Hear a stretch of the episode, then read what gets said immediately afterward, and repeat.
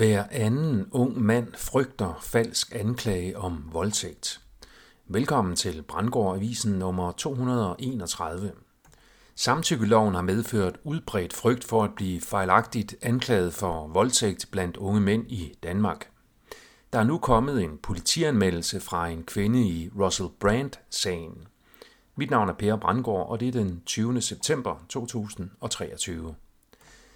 DR bragte i går en artikel om en ny undersøgelse fra det Kriminalpræventive Råd, der viser, at over 54 procent af unge mænd mellem 16 og 20 år er bekymrede for at blive fejlagtigt anklaget for voldtægt. Det store omfang af usikkerhed skyldes den nye samtykkelov, der officielt hedder samtykkebaseret voldtægtsbestemmelse og er paragraf 216 stykke 1 i straffeloven. Den nye lov trådte i kraft den 1. januar 2021. Samtykkeloven indebærer ifølge DR og retsinformation, at et hvert samleje uden samtykke er en voldtægt og kan straffes med op til 8 års fængsel. Før da krævede det, at offeret var udsat for vold, tvang, trusler eller var i en forsvarsløs tilstand. En mand kan således nu blive dømt for voldtægt, hvis kvinden efter samlejet påstår sig voldtaget, og hvis manden ikke er i stand til på troværdig vis at verbalisere over for politiet og dommerne, præcis hvordan kvinden gav samtykke til samleje. Da samtykke til sex mellem heteroseksuelle voksne i den virkelige verden sjældent starter med detaljeret forhandling og kontrakt, men derimod via nonverbal kommunikation og intuitive fornemmelser af lyst hos sig selv og den anden. Og da manden som regel tager det første seksuelle initiativ, så er samtykkeloven det perfekte juridiske setup til at knalde enhver heteroseksuel mand, der på et eller andet tidspunkt i sin fortid har haft sex med en kvinde, som så af en eller anden grund ikke bryder sig om ham længere.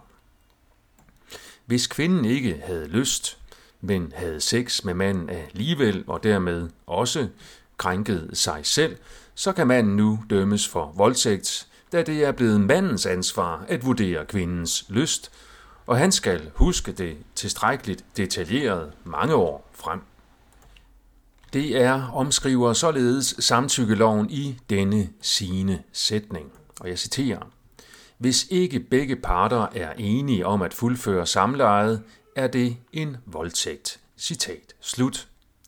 Det er dermed nu mandens ansvar under et samleje løbende at observere, hvorvidt kvinden ønsker at fortsætte. Der er ikke noget krav om, at kvinden skal sige stop eller lignende. Det er op til manden at foretage en løbende evaluering af kvindens lyst til at fortsætte, som han så efterfølgende skal kunne verbalisere over for politiet, hvis kvinden melder ham for voldtægt. Så vidt de juridiske regler. Dertil kommer de sociale og kulturelle regler, hvor præsten og offentligheden altid tror på kvinden, når hun påstår sig voldtaget af en mand især hvis det er en kendt mand, som mange elsker at hade. Her har manden så slet ingen muligheder for at forsvare sig selv mod, hvad der teoretisk set kan være en ondskabsfuld løgnehistorie, som der til med kan ligge en dybere kriminel politisk sammensværgelse bag. Politiet undersøger aldrig den vinkel, medmindre manden selv kan fremskaffe idiotsikre beviser for, at kvinden lyver, som politiet så modvilligt bliver nødt til at acceptere. Zero Hedge har skrevet om en aktuel sag, hvor den systemkritiske kendis Russell Brand er blevet anklaget af flere kvinder for voldtægt via den britiske presse. Russell Brand forsvarer sig med, at de seksuelle forhold var med samtykke, men det forhindrer ikke YouTube i at straffe manden ved at fjerne hans mulighed for at tjene penge på platformen. Zero Hedge har skrevet om YouTubes fjernelse af Russell Brands mulighed for at tjene penge få dage efter anklagerne blev fremført i pressen. Der er således tale om, at YouTube dømmer og straffer en mand, der ikke er blevet dømt for noget i retten endnu. DR skrev i forgårs, at en kvinde har anmeldt Russell Brand for voldtægt til politiet i London. Den påståede hændelse fandt sted for 20 år siden i 2003. DR skriver, og jeg citerer, Betjente er i kontakt med kvinden og vil tilbyde hende støtte, lyder det i en udtalelse fra politiet. Citat slut.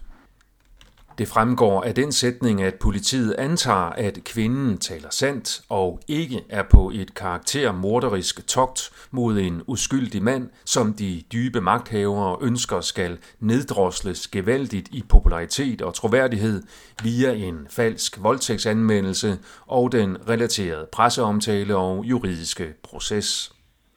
Politiet tør formentlig ikke gøre andet, da de ellers ville få en MeToo-shitstorm imod sig, hvis de for eksempel også åbnede en efterforskning for at finde ud af, om kvinden kan have andre motiver for at fremføre disse voldsomme anklager nu med to årtiers forsinkelse.